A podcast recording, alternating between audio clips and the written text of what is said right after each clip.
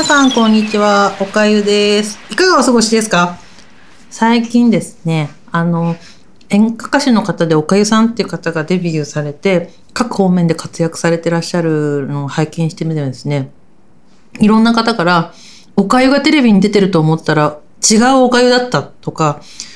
おかゆ演歌歌手になったの？違ったとか、おかゆってもしかして歌うまいの？みたいなこと言われることが非常に多いんですけど、あの、えっと、同姓同名の別人の方なので、皆さん、あの、ぜひそちらのおかゆさんも応援してあげてください。で、あと最近もう一個言われて、あのちょっと嬉しかったのがですね、おかゆちゃんってさ、ジェニファー・ハドソンと似てないって言われたんですよ。で、えっ？て言って、今年、アリーザ・フランクリンの天気映画やるジェニファー・ハドソンと似てるの？嬉しいって思ってるのが最近のおかゆです。なのでぜひ皆さん映画館でですね、おかゆにそっくりのジェニファー・ハドソンと、えっと、鶴瓶師匠とそっくりの、あの、フォレスト・ウィテカーが親子で出てくる映画をぜひ見に行っていただきたいなと思っております。はい。それではですね、この辺であの、今日の話をしたいと思うんですけれども、あの、今更、Spotify を始めた話っていうのをしたいと思います。で、ちょっと前までね、Amazon プライム入ってて、Amazon プライム使ってたんだけど、プライムミュージックか。Amazon プライムミュージック使ったんだけど、あんまビデオも見ないしやめようって言ってやめちゃったのね。で、でも音楽聴きたいなと思って、あの、Spotify 入ったんですよ。3ヶ月無料だしって思ったらもうね、楽しくって、毎日ずっとかけてて、もうね、Spotify だよ、今。あの、Spotify に男のって書いて、Spotify ってかなったって、Spotify 子かな？子供の子かなっていう感じくらい聞いてます。でさ、もうさ、あの、ああ、これ、時代が変わるってすごいなと思ったんですけど、あの、おかゆがね、ティーンエイジャーの頃って、いっぱいレコード出してる方、ミュージシャンってたくさんいらっしゃるじゃないですか。日本でも海外でも。例えば、そうだな。スピッツ好きになったけど、初期のアルバムまで買うお金ないってなった時に、どれ買おうって言って、うーんって言って、白線流しで使ってた曲が入ってるあのアルバムとか言って買ったりとか、借りたりとかしてね、音源聞いて、わあ、いい曲だなって思ってたと思うんだけど、今さ、Spotify でさ、スピッツって入れると全部入ってんだよね。スピッツがごめんなさい、入ってるかごめんなさい、確認してないから本当に入ってるかわかんないんだけど、最近おかげが本当に嬉しかったのは、あの、あれとか言って、Spotify でニール・ヤング聞きたいって思って、ニール・ヤングって調べると、もうさ、全部ディスコグラフィーが入ってるの？でさ、ニール・ヤングなんてさ、なんて言ってたら失礼ですね。ニールってさ、もうずっとレコード出し続けてるじゃん。多分、二十歳そこそこから今70代後半彼は。だから、え、賞味 ?6、70年アルバム出し続けてるわけでしょ？で、それでね、あれは何年前って感じで、おかゆがティーンエイジャーの頃に戻ると、ニール・ヤングのアルバムいっぱいあるけど、どれ買ったらいいかなとかって思ってね、知り合いの人が、あの、ディケードっていうなんかこう手広げてるさ、茶色っぽいジャケットになった時って、これがいいよとか言って、借りるわけじゃん。で聞いてもさ、正直全然いいと思う曲ないなとかって思って。で、あ、やっぱライカーハリケーンっていい曲だなって思って、You はライカーハリケーンかって思って、ふーんって思うのね。で、その後に、カウガールインザサンド入ってたかなあれとかを聞くとね、あの、聞き取れる歌詞だけ日本語で頭の中で再生されるんですよ。で、本当にそういう意味かわかんないけど、もう名前変えるにはさ、年取りすぎじゃねとかって入ってくるわけ。え？ニールそんなこと言っちゃうの？何これ？って思って。うん、いい曲だけど。って言ってその人に返すのね。ありがとうございました。とかって言って。だけど最近ね、あれ、ニール・ヤング全部入ってんじゃん？とか言って、あの、なぎさにてってアルバムピッて再生してみたら、あの、すごく爽やかな感じで、何これ？こんなアルバムあったの？ニールって思って、キューンってなるのね。で、こんなにいい曲入ってんだみたいになって、ニール・ヤングもいい曲出してるんだなと思ったりしてるんですよ。で、すごく余談なんですけど、あの、ニールが最初にいたバンドって、バッファロー・スプリングフィールドっていうバンドで、おかゆは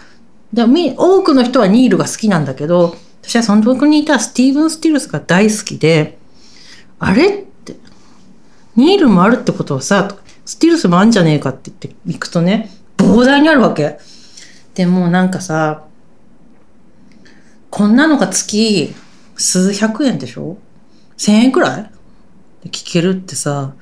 今の人って恵まれてんなとかって思って今日は何々聞こう何々聞こうって何々聞こうってやって毎日たエンジョイしてます。でなんかあれ面白いのがねこうずっと聞いてるとなんかわけわかんないのレコメントしてきてくれるのよでおかゆロシアの人で何言ってっか全然わかんないんだけどめちゃくちゃ声が綺麗な男性のアーティストを見つけて、一時ずっとその人のアルバムばっかり聴いてたの。で、あのー、なんかまあ、暗い感じ。ボーンみたいな、おーみたいな声で歌ってるんだけど、超いいの。これ後で URL 送りますんで、貼ってあげてください。あの、ぜひ日本の皆さん彼らの音楽を聴いて、あの、彼を日本に呼びたいっていうのが、私のちょっとあの、誰か呼んでくんないかが切なる願いなんですけど、ですっごい綺麗で、で、なんかさ、失礼なんだけど、ロシアの音楽ってなんかバラライカがボロロロロンってなってる、うおーみたいな曲しかないなくて、ほとんどの人が、なんかあの、マヤコフスキーしかいないとかって思ってるわけよ、ミュージシャンみたいな。マヤコフスキーみたいなのか、なんかのギターこう持ってて、弾圧されて死んだみたいなミュージシャンしかいないとか思ってたら、こんなになんか内省的な音楽やってそうな人がいるんだと思って。で、YouTube で見たらプロモとかはちょっとあんま好みじゃなかったから、意外とこう、日本でいうところのね、ビジュアル系みたいな扱いの人なのかもしれないんですけど、非常にあの、こんな音楽もあるんだがあって、で、おかゆもう一つ、タイの、すごくこれ声が綺麗なね、バンドをタイに旅行した時に見つけて、それはやっぱり今もちょっと、ちょっとずつ時々追っかけてるんですよ。でも何書いてるかもわかんないし、どんな歌詞かもわかんないし、どんな家族構成、だいたいファンだとさ、結婚されててお子さんがいますとかさ、わかるじゃん。全然わかんなくて、何が何だかわかんないんですけど、非常にいいバンドだなっていうのが、たくさん出てくるのよ。で、こんなに素敵なものがあるなんてって思って、今の若い人っていいなって思うんだけど、でも反面ね、昔ってレコード買ってさ、レコードとか CD とかレコード買って、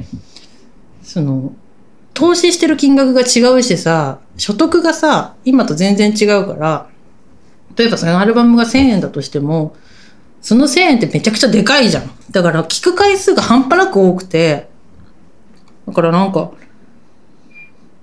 例えばレレンタルで借りたけど、やっぱりレコード欲しくてレコード買うとか、ライナー読みたくて買うとかっていうのが、私はあって、で、ライナー読んで歌詞カードもほぼ暗記して、で、何度も何度も聴いてこの曲が好きだみたいなことがいっぱいあって、だから未だにこの曲が大好きとか、このアーティストが大好きみたいな人がいるんだけど、今の若い子って、どうなの？樋口さん。だからね、なんか、あの、そのさ、ハイブリッドでいろんな音楽が一気に聴けるから、それこそ今の UK ジャズとかめちゃくちゃ面白いシーンとか、ロバート・グラスパーみたいなことやってる人たちっていうのと、並行して、キンキングヌーとかさ、あとなんか香水の人？とかがバッてこう横並びで聴けるっていうのは超羨ましいんだけど、今の若い子とか音楽やりたいっていう子たちって、その大好きになる瞬間って、あるのかなないのかなっていうのをすごくこう思って聞いています。あともう一点ね、これは気をつけなきゃなと思ったんですけど、自分の音楽ライフがね、ここ5、6年全くアップデートされてなくて、聞いてるのが、あの、昔のアルバムばっかりなんですよ。だからやっぱり、たとえ、あの、ちょっと苦手かなとは思いつつも、いろいろ聞かなきゃダメだなと。ビリー・アイリッシュとか聞くとめちゃくちゃかっこいいから、ちゃんとその、今どういうアーティストか、どんなことをやってて、どういうメッセージをみんなに送ってるのかっていうのを聞かなきゃいけないなっていうふうに、最近すごく思います。あの、いろんなことで。いろんなことが最近本当アップデートされてるから、あの自分がアップデート特にね、このコロナの間私はあの化石のような生活を送っていたので、石になってたわけ。だから余計それがすごく際立って、ちょっといろんなことにアンテナを伸ばさなきゃいけないなというのを Spotify を聞きながら思った次第です。それではですね、今日はラジオこの辺で終わりにしたいなと思います。あ、だからこのラジオを聴いてる皆さんの中でこんなアーティストがすっごくいいとかあったらぜひ教えてください。あとあのこんなにアルバムが出てるからあの Spotify で聴けるのはお得ですよみたいなあの今の日本の若手の方のアーティストとかねいらっしゃったらぜひ教えていただければ嬉しいなと思います。それでは今日はこの辺で失礼したいと思います。皆さんごきげんよう。さようなら。